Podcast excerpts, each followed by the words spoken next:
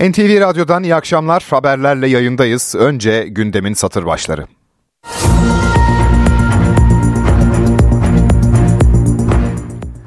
Türkiye'nin ilk astronotu Alper Gezer Avcı iki haftalık uzay görevinin ardından Uluslararası Uzay İstasyonu'na veda ediyor. Yaklaşık 50 dakika sonra uğurlama töreni var. Uzaydan son haberleri aktaracağız.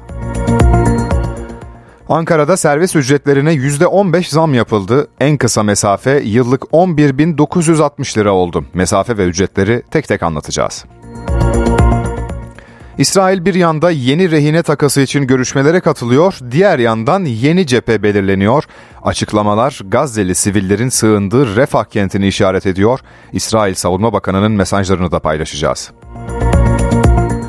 Üniversite sınavına girecek depremzede adaylara bu yılda ek kontenjan sağlanacak. Başvuru kılavuzunda ek kontenjanlara dair başka önemli bilgiler de var. Onları da mikrofona getireceğiz. Ben Ege Berk Kiraz, NTV Radyo'da akşam haberleri başlıyor.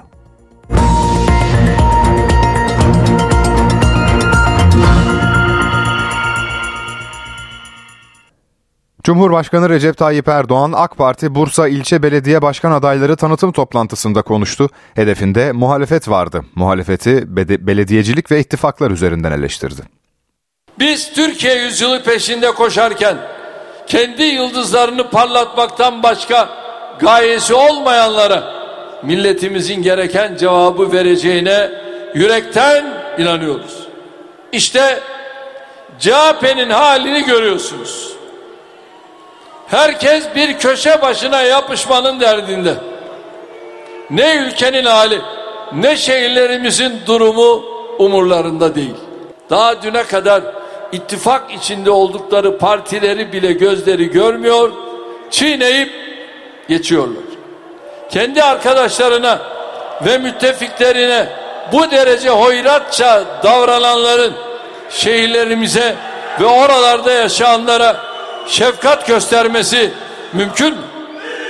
Rüzgarın önünde savrulan kuru yapraklar misali kendi iradeleri dışında sürekli rota değiştirenlerin başlarına neler geldiğini bölgemizdeki çok sayıda örneğinde görüyoruz, biliyoruz. Birileri güven ve istikrar iklimini zehirleyerek Türkiye'yi de bu hale getirmek istiyor ama hamdolsun başaramadılar. Mayıs seçimlerinde bunun için çok uğraştılar. Şimdi her ne kadar mahalli seçimde olsa 31 Mart'ta istismar edebilecekleri bir sonuç almayı umuyorlar. Ama inşallah milletimiz tercihini gerçek belediyecilikten yana yaparak bu hevesleri bir kez daha kursaklarda bırakacak. CHP'nin eski genel başkanı Kemal Kılıçdaroğlu seçim gezilerine katılmayacağını söyledi. Sözcü gazetesine konuşan Kılıçdaroğlu, partimizin genel başkanı varken önceki genel başkan olarak benim sahaya çıkmam yanlış anlaşılabilir diye konuştu. Genel başkan gölgelenmiş olur değerlendirmesinde bulundu. Kılıçdaroğlu, İyi Parti Genel Başkanı Meral Akşener'in açıklamalarına yönelik olarak da İyi Parti ile CHP arasında herhangi bir para alışverişi asla söz konusu olmadı, Meral Hanım doğruyu söylüyor dedi. Ankara'da servis ücretlerine zam yapıldı, fiyatlar ortalama %15 arttı. En kısa ve en uzun mesafe ne kadar oldu? NTV muhabiri Sibel Can anlatıyor. Ankara'da servis ücretlerine zam yapıldı. En kısa mesafe yani 0-3 kilometre arası 11.460 liradan 11.960 liraya yükseldi. 3 kilometre ile 6 kilometre arasında yıllık 13.180 lira oldu. Yeni tarifeye göre 6 kilometre ile 10 kilometre arasında yıllık 15.230 lira oldu. 10 kilometre ile 15 kilometre arası ise 15.410 liradan 17.720'ye çıktı. 15 kilometreyi aşan her kilometre için ise yıllık ilave 325 lira ödeme alınıyordu. Bu ücret de son zamla birlikte 520 liraya çıkarıldı. Toplamda %15'lik bir zam yapıldı. Ankara Servis Odası'nın talebi ise %25'ti. Ancak e, yineleyelim %15'lik bir zamma karar verildi ve Şubat ayından itibaren de bu tarife artık e, uygulanmaya başlanacak. Yıllık peşin ödeme yapılabildiği gibi 9 taksitle de bu ödemeler yapılabilecek tarifeye göre. e, yine e, geçtiğimiz dönem Ankara'da servis ücretlerine %70 zam yapılmıştı. NTV muhabiri Sibel Can Ankara'dan bildirdi. Aralarında kanser ilaçları ve antibiyotiklerin de bulunduğu 13 ilaç daha geri ödeme listesine alındı. Çalışma ve Sosyal Güvenlik Bakanı Vedat Işıkhan, Sosyal Güvenlik Kurumu'nun bedeli ödenecek ilaçlar listesinde düzenleme yapıldığını açıkladı. Listeye alınanlar arasında iki kanser ilacı, antibiyotik, romatizma ilacı, astım ve koa hastalığı ilaçları da bulunuyor. Bakan Işıkhan, devletin ödeme kapsamını aldığı 13 ilacın 11'inin yerli üretim olduğunu söyledi. MIT ve Emniyet, Mossad'a yönelik yeni bir operasyona imza attı. İsrail istihbaratına özel dedektifler aracılığıyla bilgi sattığı tespit edilen 7 kişi yakalandı. Milli İstihbarat Teşkilatı, İsrail İstihbarat Servisi'ne yönelik yeni bir operasyon gerçekleştirdi. Öğrendikleri bilgileri özel dedektifler aracılığıyla Mossad'a sattıkları belirlenen 7 zanlı yakalandı. MIT, Mossad'ın Türkiye'deki hedeflerini özel dedektifler aracılığıyla takip ettiğini saptadı özel dedektiflerin hedeflerine yönelik bilgi toplama, keşif, tahkikat, takip gibi faaliyetler yürüttüğü belirlendi. İstanbul Cumhuriyet Başsavcılığı tarafından yürütülen soruşturma kapsamında Mossad bağlantılı 9 şüpheli tespit edildi. Polisle birlikte İstanbul ve İzmir'de eş zamanlı operasyon düzenlendi. 7 zanlı gözaltına alındı. 2 şüphelinin de benzer bir operasyon kapsamında tutuklu oldukları anlaşıldı. MİT ve Emniyet yakın zamanda kamuoyuna yansıyan iki Mossad operasyonu daha yapmıştı. Aralık 2022'de Mossad'a çalışan özel dedektif ve taktik elemanlarına yönelik soruşturmada 69 zanlı yakalanmıştı. Bu sene 2 Ocak'ta da çoğunluğu Filistin vatandaşı zanlıların İsrail istihbaratına isim ve belge aktardığı belirlenmiş 15 şüpheli tutuklanmıştı. Hatay'da 6 Şubat'taki ilk depremde yıkılan ve 269 kişinin can verdiği Rönesans rezidansla ilgili soruşturma tamamlandı. İddianame binada eksikler ve ihmaller zincirini ortaya koydu. Yapının yumuşak zemin üzerine inşa edildiği, buna rağmen hiçbir önlem alınmadığı vurgulandı. Cennetten bir köşe denilerek satıldı. 6 Şubat depremlerinde 269 kişiye mezar oldu. Rönesans rezidansın yıkılmasıyla ilgili 8 sanık için 22 yıla kadar hapis talep edildi. Hatay'da yıkılan 15 katlı rezidansla ilgili soruşturma tamamlandı. Dosyada Karadeniz Teknik Üniversitesi tarafından hazırlanan statik hesap raporu ile ilgili eksiklikler anlatıldı. Uzmanlar kısa kolon etkisiyle binanın arkaya doğru devrildiğine dikkat çekti. Ayrıca kolonların yıkılmasını engelleyen etriye demirlerinin 135 derece yerine 90 derece yapıldığı tespit edildi. İddianamede rezidansın yapımındaki kusurlara da geniş yer verildi. Yumuşak zemin üzerine inşa edilen binanın temelinde güçlendirme yapılmamıştı. Beton düşük kalitede olduğu için elle bile parçalanıyordu. Karot basınç deneyinde beton değeri olması gereken kriterlerden çok daha aşağıdaydı. Bina deprem yönetmeliği esaslarına uymuyordu. İddianamede tutuklu müteahhit Mehmet Yaşar Coşkun'un ifadesine özellikle vurgu yapıldı. Coşkun, böyle büyük bir depremde yan yatmasına rağmen bina dağılmadı, iskeleti sağlam kaldı bu binanın sağlam yapıldığının göstergesi diyerek kendini savunmuştu. Davada dördü tutuklu, biri firari, üçü tutuksuz, sekiz sanık yargılanacak. Bilinçli taksirle birden fazla kişinin ölümüne neden olmakla suçlanan sanıklar için 22 yıla kadar hapis istendi. Üniversite sınavına girecek depremzede adaylara bu yılda ek kontenjan sağlanacak. ÖSYM'nin YKS başvuru kılavuzuna göre 6 Şubat depremlerinden etkilenen 11 ilde ikamet eden adaylar için bu yılda kontenjan ayrıldı. İkametgahını başka ile aldırmış olan lise son sınıf öğrencileri de uygulamadan yararlanabilecek. Bu durumdaki adayların Milli Eğitim Bakanlığı'nın e-okul sistemindeki kayıtları esas alınacak.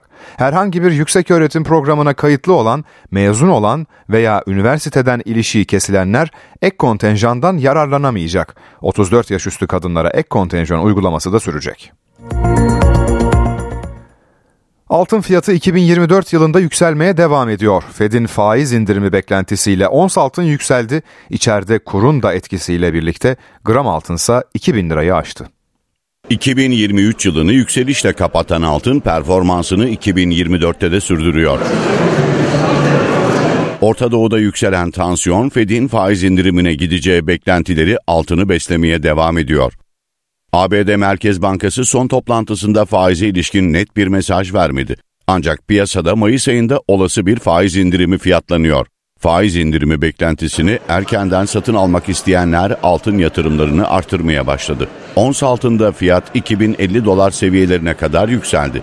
Şimdi spot altın fiyatı için FED'e bakacağız. Ee, FED e, evet Mart'ta değil de Mayıs'ta belki Haziran'da faiz indirimlerine başlayacak ama öyle ya da böyle biz bu yıl içerisinde minimum 3 tane faiz indirimini fiyatlamaya başladık. Dolayısıyla biz ons, altın fiyatında bunun pozitif etkisi olacağını düşünüyoruz. Küresel altın fiyatlarındaki yükselişe dolar TL kurundaki artış da eklenince gram altının fiyatı 2000 liranın üzerine çıkarak yeni rekor seviyelerini gördü. E, kurda da minimum %30'luk bir artış öngördüğümüze göre gram altın önemli bir getiri enstrümanı olarak önümüzde duruyor. E, fiziki altın talebi altın ithalatını çok arttırdığı için e, ekonomi yönetiminin de altın ithalatını kısmaya yönelik tedbirler alması da muhtemel. Türkiye'nin ilk astronotu Alper Gezer Avcı, iki haftalık uzay görevinin ardından Uluslararası Uzay İstasyonu'na veda ediyor. Türkiye saatiyle 17.50'de Gezer Avcı ve diğer 3 astronot için istasyonda veda töreni düzenlenecek. Gezer Avcı 14 günlük uzay görevi sırasında 13 deney gerçekleştirdi. Sosyal medya mesajında uzayda yaptığım deneyler dünyanın sınırsız güzelliklerini anlamamıza yardımcı oluyor. Attığımız her bir adım dünyamızın geleceği için ifadelerini kullandı. Sanayi ve Teknoloji Bakanı Mehmet Fatih Kacır da uzay görevinin tamamlanması ile ilgili artık bizim de istasyonda adımız, uzayda izimiz var mesajını paylaştı. Gezer Avcı ve beraberindeki 3 astronot uzay istasyonuna kenetli haldeki Dragon kapsülüne geçecek ve dünyaya dönüş yolculuğu başlayacak. Yazar ve eğitmen Alev Alatlı tedavi gördüğü hastanede hayatını kaybetti. Acı haberi Sağlık Bakanı Fahrettin Koca sosyal medya hesabından duyurdu.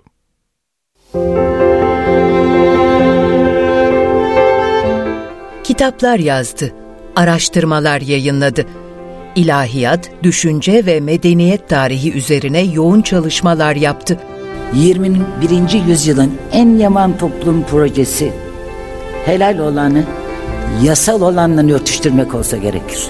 Türk düşün hayatına büyük değer katan Alev Alatlı 79 yaşında hayatını kaybetti.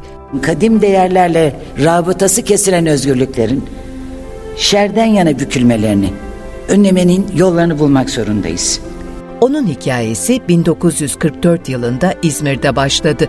Liseyi Tokyo'da okuyan, ODTÜ'de ekonomi eğitimi alan Alatlı, yüksek lisansını Fulbright bursuyla gittiği Amerika Birleşik Devletleri'nde Vanderbilt Üniversitesi'nde yaptı. Bir yandan felsefe öğrenimine başlayan yazar, doktora çalışmalarını New Hampshire Dartmouth College'da sürdürdü. İlahiyat, düşünce ve medeniyet tarihi üzerine yoğunlaşan Alatlı, 1974'te Türkiye'ye döndü. Yasaların tanıdığı haklardan insanlık veya Allah adına feraket etmenin garipsenmediği bir yeni düzen getirmek zorundayız. İstanbul Üniversitesi İktisat Fakültesi'nde öğretim görevlisi, Ankara Devlet Planlama Teşkilatı'nda kıdemli ekonomist olarak çalıştı.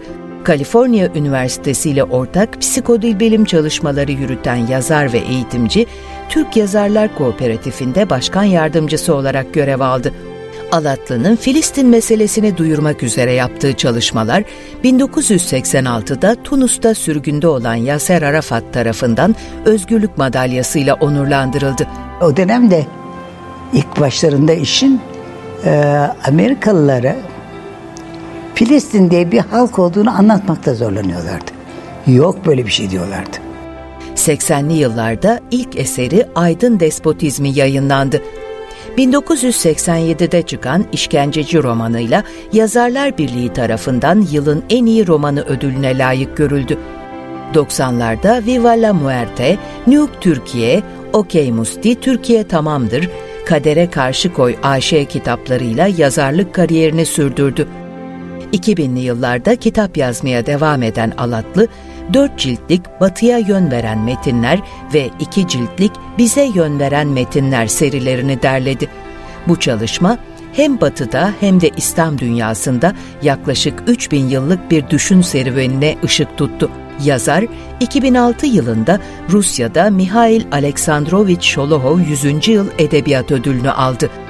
Bir insanın kendi ülkesinde iyi anılması, bir işe yaradığını hissetmesi kadar hoş bir şey olamaz.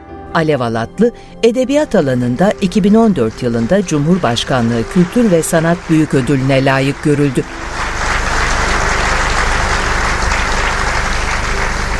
Alatlı, 2018 yılında Cumhurbaşkanı Recep Tayyip Erdoğan tarafından oluşturulan Cumhurbaşkanlığı Kültür ve Sanat Politikaları Kurulu'na üye olarak atandı. Sayın Alev Alatlı, hiç mübalağasız söylüyorum. Bu ülkenin özellikle de bu ülke münevverlerinin vicdanı oldu. Alatlı bir süredir hastanede tedavi görüyordu.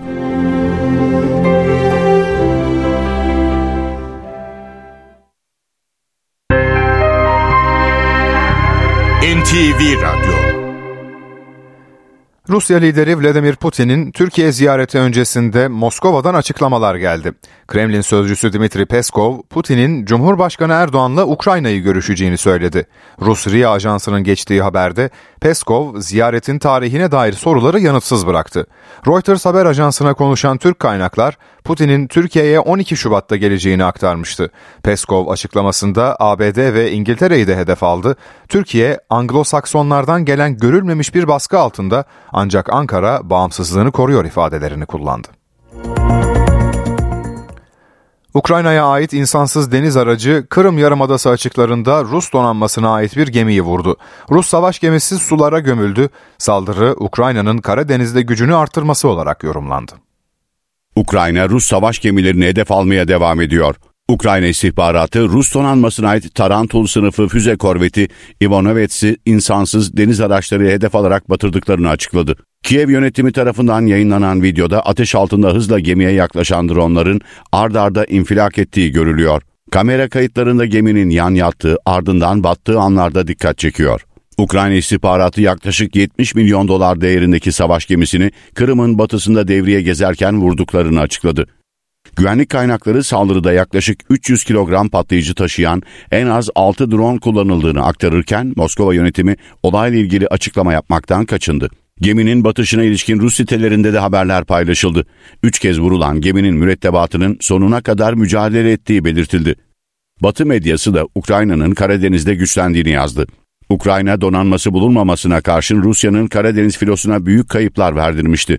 Rusya'nın amiral gemisi Moskva 2022'de batırılırken Rusya'nın Karadeniz'deki en önemli liman kentlerinden Novorossiysk'teki deniz üssü insansız deniz araçlarıyla hedef alınmış, Olenegorski Gorniak adlı Rus çıkarma gemisi ağır hasar görmüştü.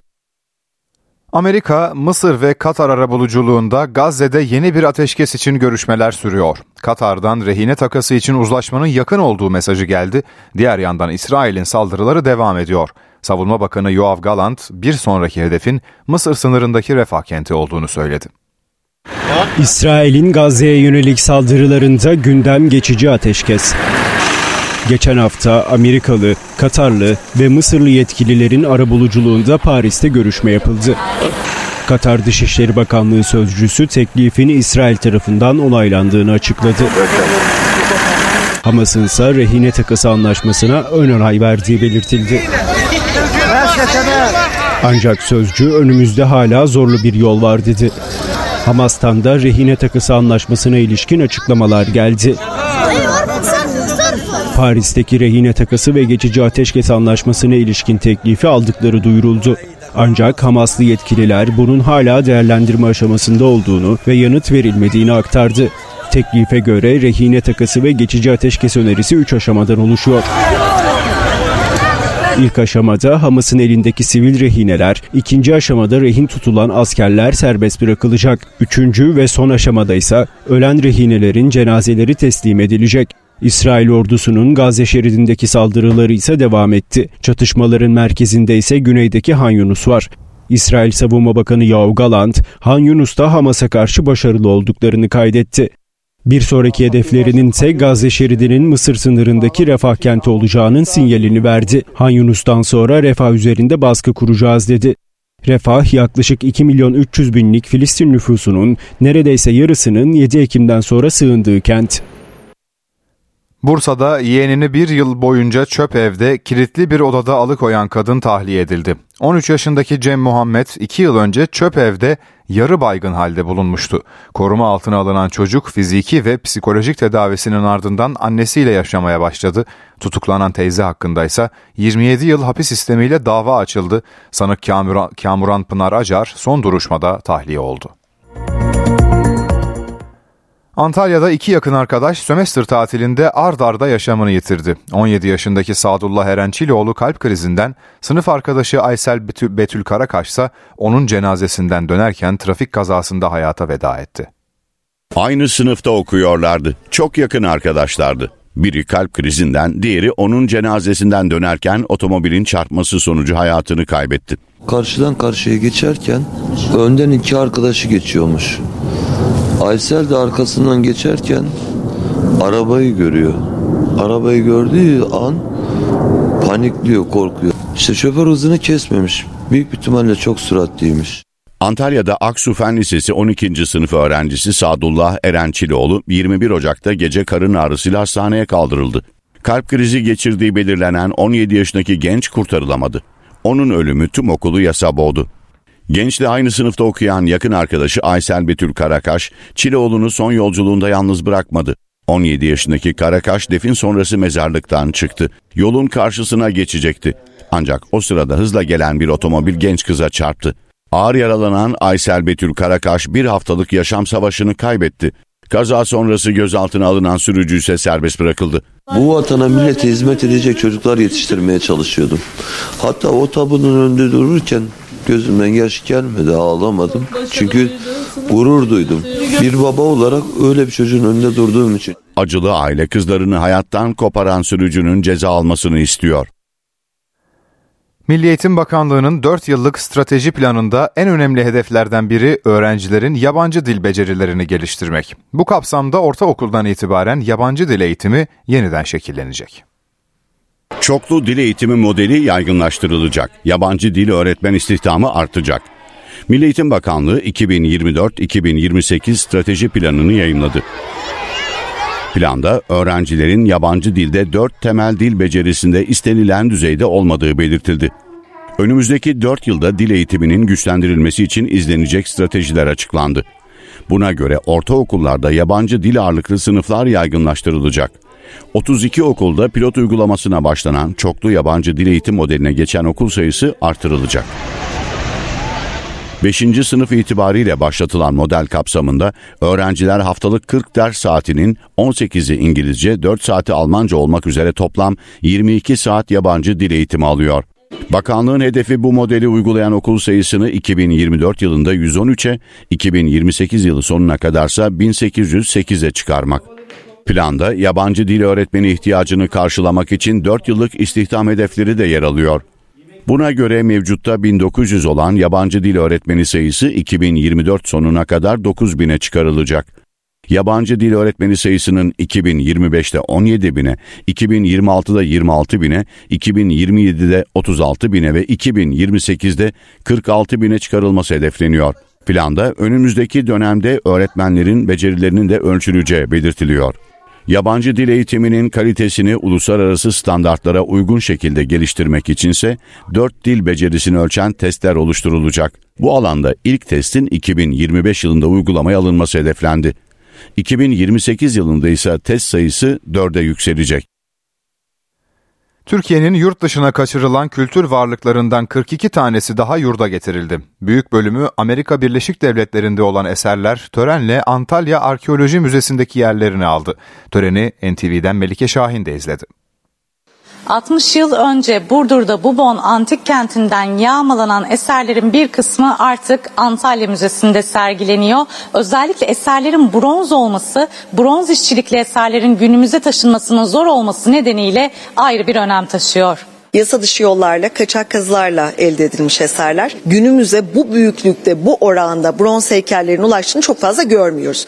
Yıllarca süren çalışma sonunda Türkiye'ye yeniden kazandırılan eserlerin lansmanını Kültür ve Turizm Bakanı Mehmet Nuri Ersoy yaptı. Manhattan Bölge Savcılığı ile son 5 yıldır kültür varlığı kaçakçılığının önlenmesi alanında sürekli dirsek teması halindeyiz. İade süreci ülkelerle yürüttüğümüz işbirliğinin ve imzaladığımız anlaşmaların uluslararası kamuoyundaki güçlü etkisini anlatmak açısından da değerli. ABD İstanbul Başkonsolosu Julie Idah da Antalya'daki törene katıldı. Kültürel mirasın korunması için 2021 yılında yaptığımız anlaşmadan bu yana işbirliğimiz giderek daha çok sonuç veriyor. Şimdiye kadar değeri 70 milyon dolara yakın 79 tarihi eser Türkiye'ye geri döndü. Burdur'da Bubon Antik Kenti'ndeki çalışmalarda emeği olanlardan biri de Kibira Kazı Başkanı Doçent Doktor Şükrü Özüdoğru. Ben bu heykeller Türkiye'den e, kaçırıldığında ülkemizden henüz dünyaya gelmemiştim. Yıllar yıllar sonra e, bugün e, Bubon Antik Kenti'nde e, görev yapan bir arkeolog ve bilim insanıyım ve bunları kendi ülkemizde, kendi müzemizde görme şansına eriştim. Burdur'daki kazı çalışmaları ve yurt dışına kaçırılan diğer eserlerin iadesiyle ilgili süreç devam ediyor. Bülteni Kültür Sanat Servisi'nin hazırladığı haber turuyla tamamlıyoruz.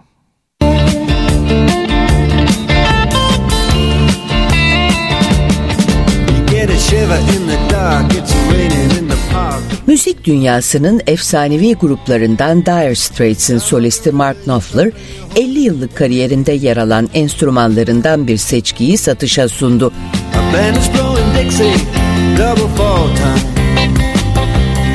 Christie's Müzayede Evi tarafından gerçekleştirilen açık artırmada 120'den fazla gitar ve amfinin satışından 8 milyon pound'dan fazla gelir elde edildi.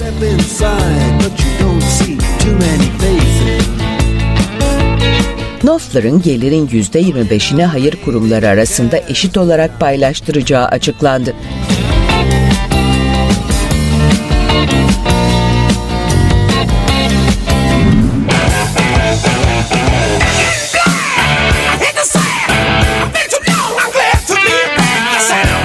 Dünyaca ünlü Avustralyalı rock müzik grubu ACDC'nin Iron Man, Spider-Man Far From Home, Family Guy gibi çok sayıda yapımda yer alan ikonik şarkısı Back in Black 1 milyar izlenmeye ulaştı.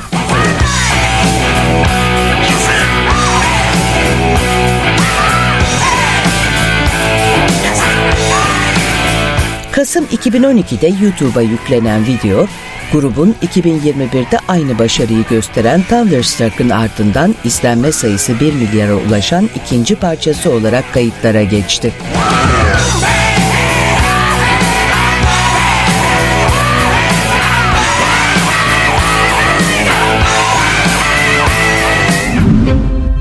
Mystery of the obscene little Hampton letters is causing widespread distress across... Oscar ödüllü Olivia Colman'la Oscar adayı Jesse Buckley'in başrollerini paylaştığı Wicked Little Letters filminden ilk fragman yayınlandı. I've got a daughter at home.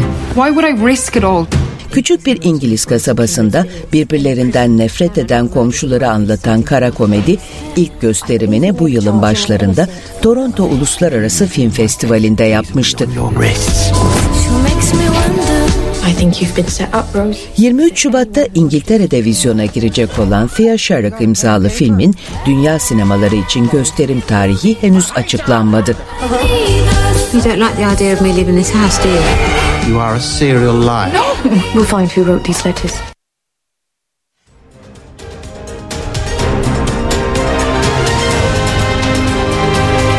NTV Radyo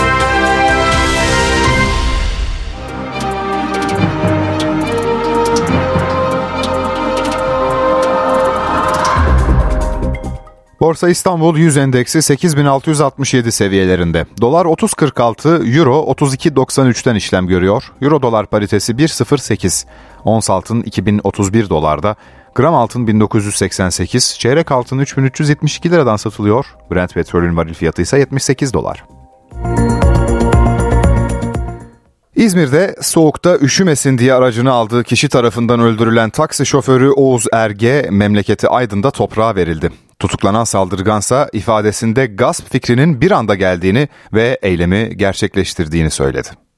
Ben de abi ben ne yapacağım? İnsan bizim bu havada sokaktan kadar baksana dışarısı buz kesmiyor. Depremzedeleri günlerce ücretsiz taşımış, bu zamana kadar hiçbir müşterisini geri çevirmemişti. Yine öyle yaptı taksici Oğuz Erge. Ancak soğukta üşümesin diye aracını aldığı 19 yaşındaki Delil Aysal 3 kurşunla onu öldürdü.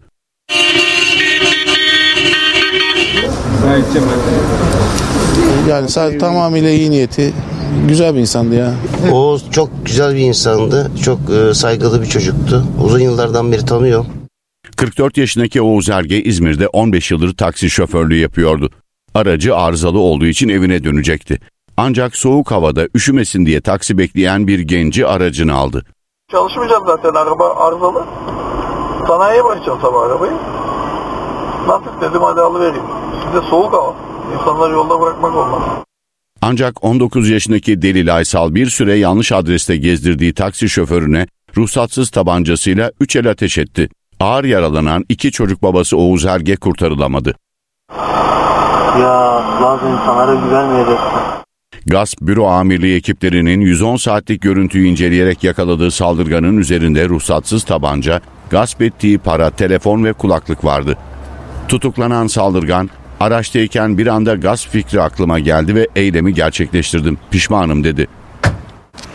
Oğuz Ergen'in cenazesi uzun bir konvoyla önce helallik alınmak üzere evine götürüldü.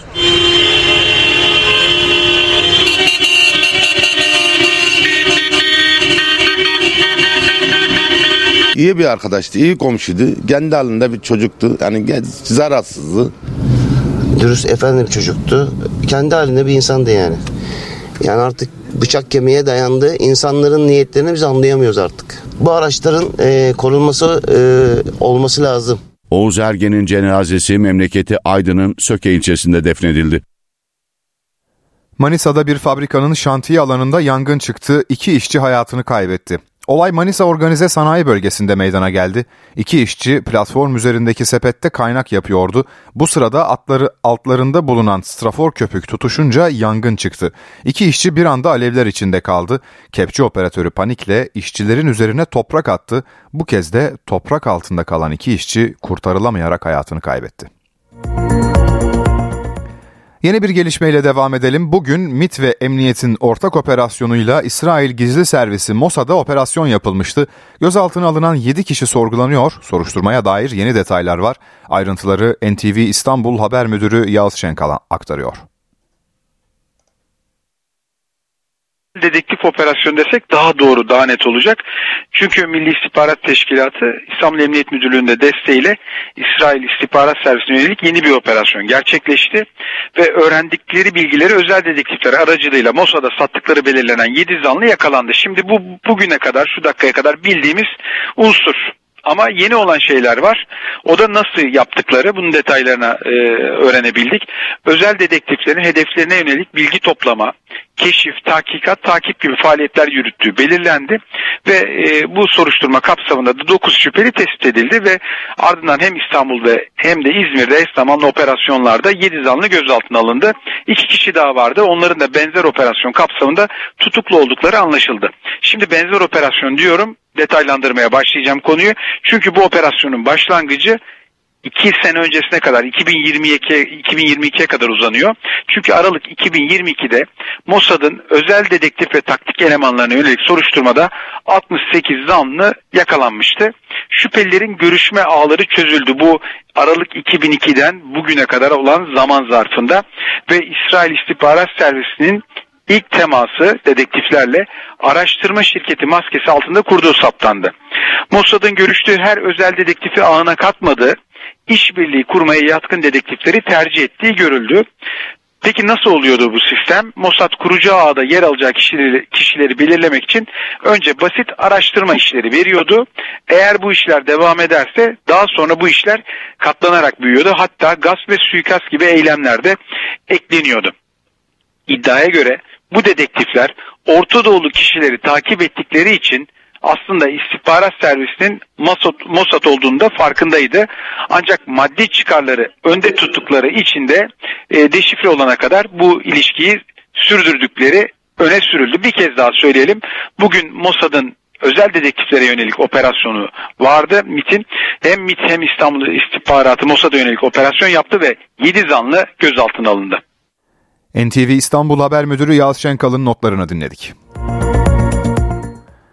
AK Parti ile Yeniden Refah Partisi arasında yapılan son görüşmeden de anlaşma çıkmadı. Genel Başkan Fatih Erbakan, Yeniden Refah Partisi'nin yerel seçimlere ilişkin tutumunu ve AK Parti ile yürütülen işbirliği görüşmesinin ayrıntılarını yarın kamuoyuyla paylaşacak.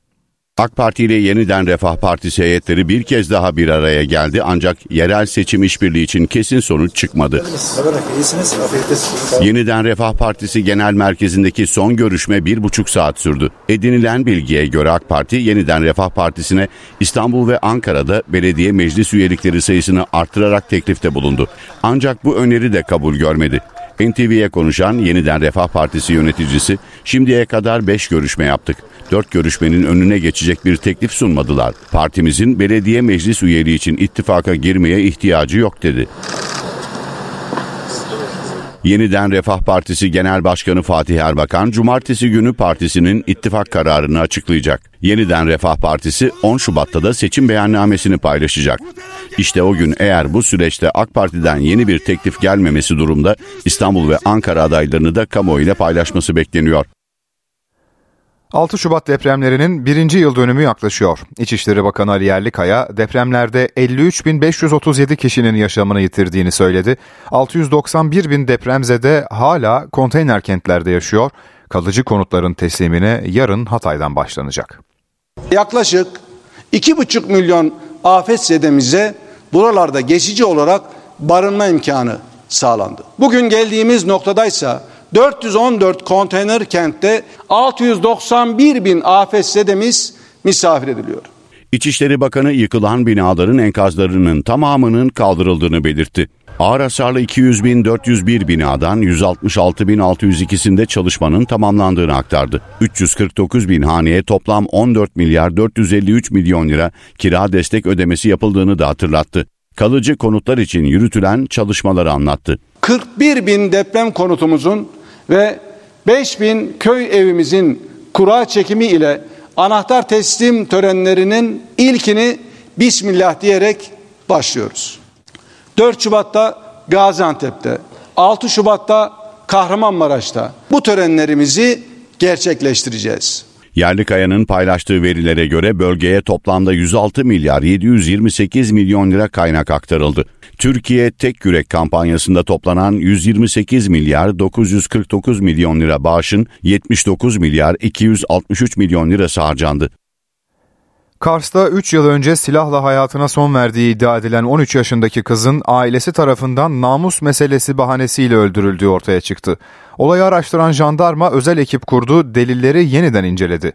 Baba, anne ve 3 kardeş gözaltına alındı, zanlılar suçlarını itiraf etti. Çocuğun namus meselesi bahanesiyle öldürüldüğü ortaya çıktı. Baba ve abi tutuklandı, diğerleri adli kontrolle serbest bırakıldı. İstanbul Sarıyer'deki Santa Maria Kilisesi'ne yönelik silahlı saldırıya ilişkin gözaltına alınan 34 şüpheliden 25'i tutuklandı. Tutuklanan isimler arasında terör örgütü DAEŞ'in Türkiye sorumlularından biri de var. Kayseri'de örgüt toplantısı yaptıkları, saldırıdan bir hafta önce ise kilise çevresine keşfe çıktıkları ortaya çıktı. İstanbul Sarıyer'deki Santa Maria Kilisesi'ne yönelik terör saldırısına ilişkin yeni detaylar savcılık sevk yazısına yansıdı. Bir kişinin hayatını kaybettiği kilise saldırısına ilişkin soruşturma kapsamında adliye sevk edilen 34 şüpheliden 25'i tutuklandı. Saldırıya ilişkin örgütsel kodlar da güvenlik ve istihbarat birimleri tarafından tek tek çözülüyor. Zanlardan Andrei Guzu'nun Türkiye'de DAEŞ sorumlularından olduğu belirtiliyor. Tutuklanan isimlerden biri de Edelkan İnasayev. İnasayev'in 2016 yılında Atatürk Havalimanı'nda gerçekleşen 45 kişinin hayatını kaybettiği saldırıyla ilişkisi olduğu ve tutuklandığı tespit edildi. Saldırıyı gerçekleştiren Rus ve Tacik uyruklu teröristler Kualikov ve Tanduev'in saldırıdan bir hafta önce kilise çevresinde iki kez keşif yaptığı da savcılık sevk yazısına yansıyan detaylar arasında. DAEŞ'li teröristlerin 4 ve 5 Ocak'ta Kayseri'de örgütsel toplantı yaptıkları da ortaya çıktı. İstanbul'da Diyarbakırlı Ramazan Hoca olarak tanınan Ramazan Pişkin'i öldüren Erkan Baykut tutuklama istemiyle mahkemeye sevk edildi. Saldırganın 9 ayrı suçtan kaydı bulunduğu ortaya çıkmıştı. Fatih'te önceki gün meydana gelen olayda Ramazan Pişkin işlettiği çay ocağında bıçaklanarak öldürülmüştü. Kredi faizlerindeki yükseliş otomobil satışlarını düşüremedi. Satışlarda Ocak ayında da rekor kırıldı. Uzmanlara göre bunun en önemli nedeni engellilere vergi istisnası tutarının artırılması. Otomobilde vergi istisnası artırıldı. Rekor satış geldi. Yeni yılda malul ve engelli vatandaşlar için araç alımında özel tüketim vergisi istisnası artırıldı. 2023 yılında 1 milyon 4 bin lira olan tutar %58,46 artışla 1 milyon 591 bin liraya çıkarıldı. Araçların fiyatında önemli bir değişim olmayınca bazı su modeller de kapsama girdi. Bu durum zorlu kredi koşullarına rağmen otomobil satışlarını yükseltti. En önemli sebeplerinden bir tanesi 1 e, Ocak'tan itibaren e, geçerli olan engelliler için ÖTV muafiyetli sıfır otomobil satın alımlarında üst limitin yükseltilmesiydi. ÖTV muafiyet limitinin arttırılması açıkçası Ocak 2024 tarihindeki sıfır kilometre araç satışlarına çok çok önemli bir ivme yarattı. Ocak ayında otomobil satışları 79 bin adedi aşarak rekor kırdı. Bir önceki yılın aynı ayına göre %56,6'lık yükseliş yaşandı. E, tüketicilerin kafasında şu soru da e, olmuş olabilir. E, yaklaşan seçimler öncesinde e, dövizde olabilecek olası bir artış öncesi yine e, şu anki sıfır otomobil satış kampanyalarından faydalanayım. Bir an önce sıfır kilometre araç alayım düşüncesiyle de Ocak ayı e, satışlarında önemli bir artışa etken etmiş olabilir. Otomobilde satış kampanyaları devam ediyor. Birçok marka stoklarındaki araçları eritmek için müşterilerine belirli vadelerde finansman kolaylığı sağlıyor. Satışlardaki artışta bu durumun da etkili olduğu belirtiliyor. Türk Kanser Araştırma Kurumu Başkanı Profesör Doktor Tezer Kutluk hastalıkla mücadele sürecinde atılması gereken adımlara dikkat çekti. Meme ve kolon kanseri taramaları sıklaştırılmalı, HPV aşısı ulusal takvime alınmalı ve kanser araştırmaları desteklenmeli dedi. Dünyada her sene 20 milyon kişiye yakın kişi kanser oluyor. Beklenen rakam bu. Ee, ve beklenen ölüm sayısı da 10 milyon civarında. Türkiye'ye düşen rakam erişkin kanserleri için 230 binden fazla, çocuk kanserleri için ise 3-4 bin civarında da çocuk kanseri görülmesi bekleniyor. Hem teşhis koyulanların sayısı hem de hayatını kaybedenler giderek artıyor. Kanser günümüz insanı için en büyük sağlık tehditlerinden biri. 4 Şubat Dünya Kanser Günü. Uluslararası Kanser Kontrol Örgütü son 3 yıldır kanserde bakım açığını kapatın, kanser bakımında daha ileriye temasıyla tedavi hizmetlerine erişimde eşitliğin önemine dikkat çekiyor. Dünyadaki kanserlerin %70'inden fazlası düşük gelirli ülkelerde yaşadığı halde kanserle ilgili kaynakların %70'den fazlası üst gelir kategorisindeki ülkelerde harcanıyor. Dünyanın eşitsizlik diye bir problemi var. 10 milyon ölüm olunca hep şöyle bir seslenişimiz var. Kısa orta vadede alınabilecek tedbirlerle bu ölümlerin yaklaşık 4 milyon kadarının önlenebileceğini biliyoruz. Türk Kanser Araştırma ve Savaş Kurumu Başkanı Profesör Doktor Tezer Kutluk, meme ve kolon kanseri taramalarının artırılması, rahim ağzı kanseri aşısı HPV'nin ulusal aşı programına alınması, kanser alanında kritik çalışma ve araştırmaların desteklenmesi gerektiğini söyledi. Tütün, fiziksel aktivite ve beslenme gibi temel yöntemlerle %30 ile %50'sini kanserlerin önleyebiliyorsunuz.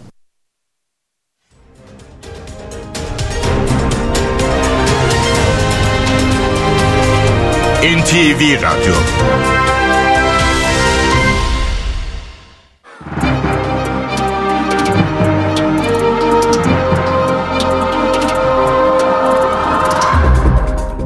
Borsa İstanbul 100 endeksi 8665 seviyesinde. Dolar 30.46, Euro 32.89'dan işlem görüyor. Euro dolar paritesi 1.07. Ons altın 2030 dolarda. Gram altın 1989, çeyrek altın 3373 liradan satılıyor. Brent petrolün varil fiyatı 77 dolar.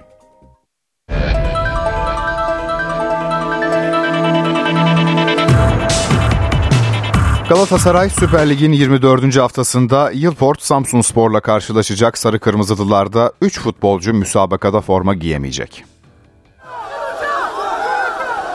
Galatasaray zirve takibini sürdürme peşinde. Sarı Kırmızılılar, Trendyol Süper Lig'in 24. haftasında Yılport Samsun Spor'a konuk olacak. Averaj farkıyla Fenerbahçe'nin ardından ikinci sırada bulunan Okan Buruk'un öğrencileri Süper Lig'de 11 maçtır kaybetmiyor. Galatasaray ayrıca ligde son 4 maçını kazanarak yeni bir galibiyet serisi de yakaladı. Sarı Kırmızılılarda 3 eksik var.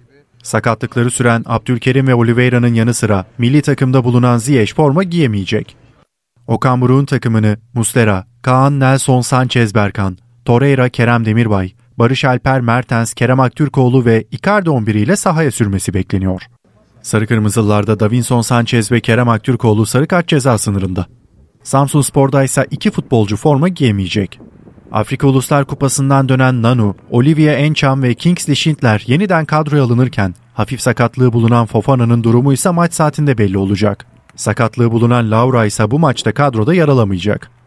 Samsun 19 Mayıs stadında saat 20'de başlayacak maçı hakem Tugay Kaan Numanoğlu yönetecek. Fenerbahçe'de süre bulmakta zorlanan Ryan Kent'in Lazio'ya transferi son anda gerçekleşmedi. İngiliz oyuncu İtalya'ya gitmekten vazgeçti. Lazio kanat oyuncusunu satın alma opsiyonuyla sezon sonuna kadar kiralayacaktı. Fenerbahçe'de bu transferden 5 milyon euro kazanacaktı. Anlaşma sağlandı ancak Kent İtalyan ekibinin teklifini son anda reddetti. Bu sezon 15 maçta sarı lacivertli formayı giyen 27 yaşındaki oyuncunun kontratı 2027 yılına kadar devam ediyor.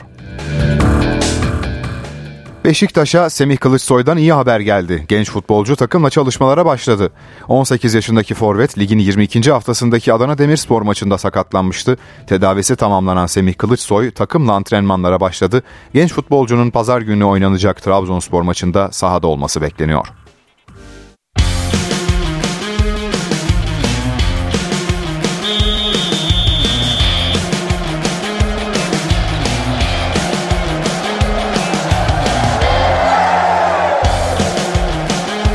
NTV Radyo